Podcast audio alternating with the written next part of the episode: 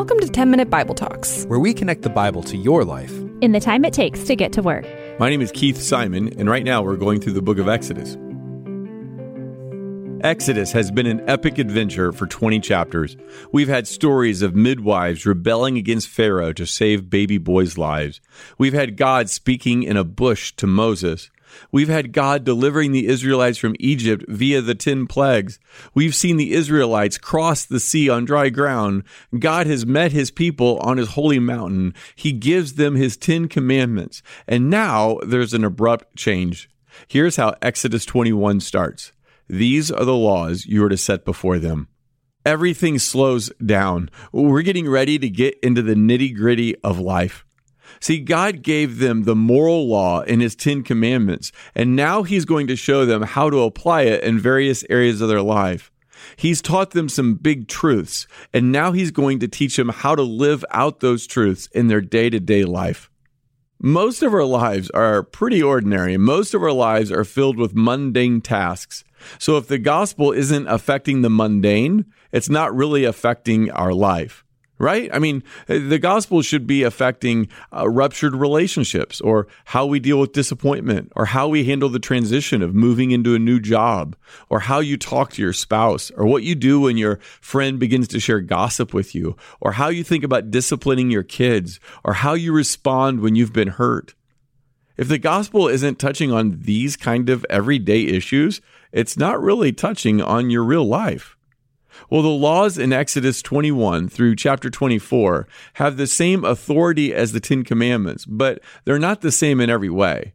You see, the Ten Commandments were written by the finger of God on stone, but Moses wrote these laws down on paper. I think this means they're less fundamental. These laws were meant for a specific people living in a specific time in a specific place. They were for the nation of Israel and not binding on us in the same way. And yet, there's a lot we can learn from them. After God gives the Ten Commandments, he then gives them laws about how to deal with slaves. In other words, slaves are the first issue that he addresses. And I think that tells you a lot about God. If you look at all the law books in the ancient Near East, none of them started with protecting servants and slaves. For example, the Law of Hammurabi contained 282 sections, and it doesn't deal with slaves until the very end. They're at the bottom of the list, an afterthought. And then it doesn't really even protect the slaves. But God starts with slaves. It's not the last section, it's the first section. God is always concerned about the least of those in our society. He's concerned with the vulnerable, the dispossessed, and the marginalized. And I think another reason that God started with slaves is because Israel had been slaves in Egypt. Right before God gave them the Ten Commandments, he said this in Exodus 20 I am the Lord your God who brought you out of Egypt, out of the land of slavery. So it was unthinkable that they would treat others the way Pharaoh treated them. Look, we could have skipped Exodus 21 as it talks about slaves.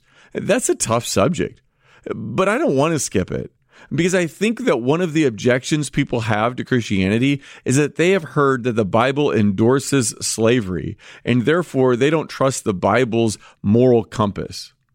Let's just deal with it head on.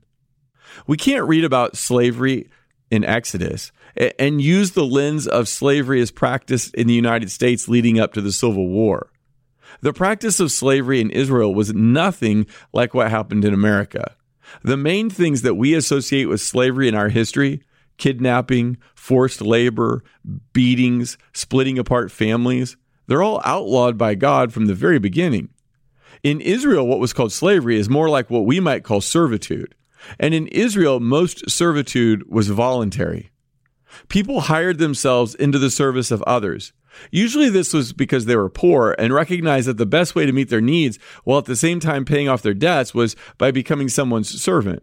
They were more like hired hands or indentured laborers. They lived in their master's home where they worked for room, board, and wages. Involuntary slavery was forbidden in Israel. The Bible condemns stealing or trafficking in people. Now, we might have expected God to abolish the institution of servitude and slavery altogether. But he doesn't do that. Instead, without ever defending the practice of slavery, the Bible assumes that some sort of servitude will continue. So God sets out safeguards to protect the welfare and the dignity of those who served. The laws in Exodus primarily protect the servant, not the master. We pick back up in Exodus 21. If you buy a Hebrew servant, he is to serve you for six years, but in the seventh year he shall go free without paying anything. So, do you see the temporariness of the slavery? In other words, it couldn't be permanent. There had to be an end date in which the person would be free. And when that person left, they were able to leave with some money in their pocket. They didn't have to buy out their freedom. Pick it up in verse 3. If he comes alone, he is to go free alone. But if he has a wife when he comes, she is to go with him. So, in other words, this isn't splitting up families that came in together. Now, we have to be careful to not impose modern solutions on ancient problems.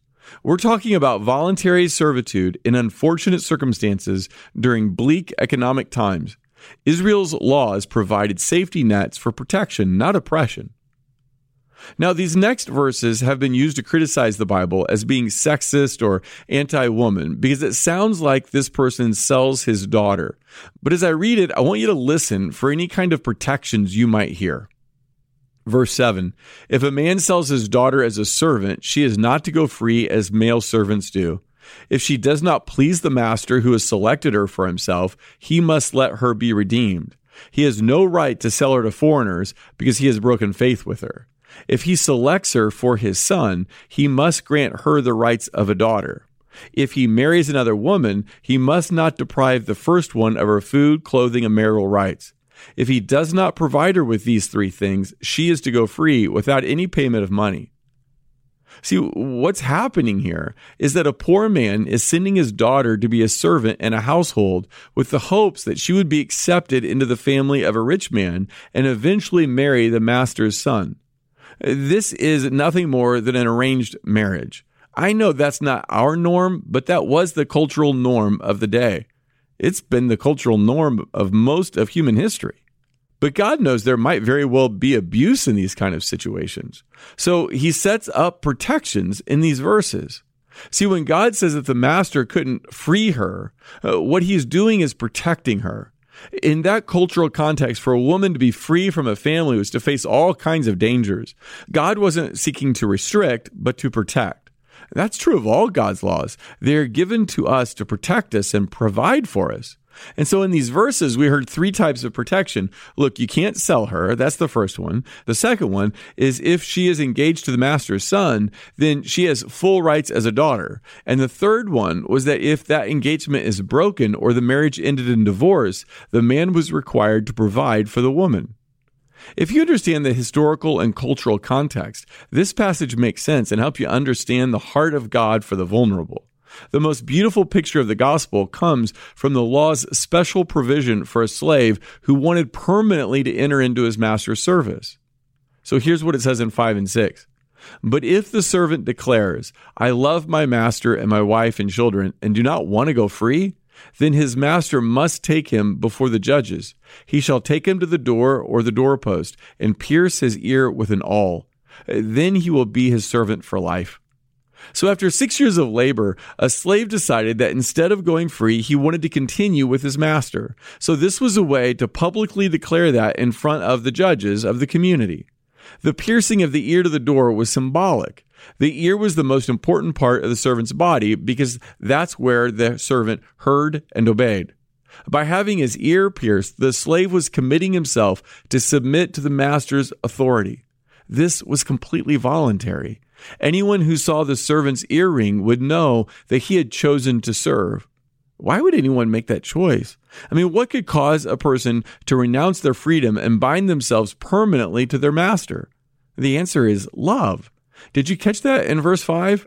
But if the servant declares, I love my master and my wife and children and do not want to go free, what kind of master would engender that kind of love?